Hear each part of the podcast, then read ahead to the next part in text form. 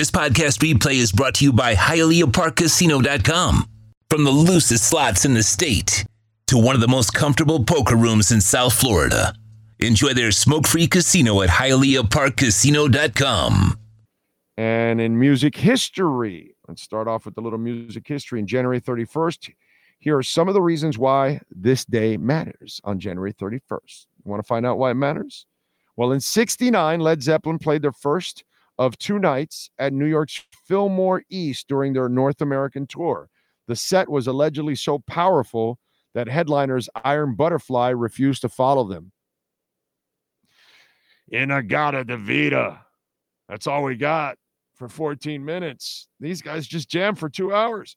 Uh, in 81, Blondie went to number one on the singles charts with The Tide is High. It was the group's third number one song.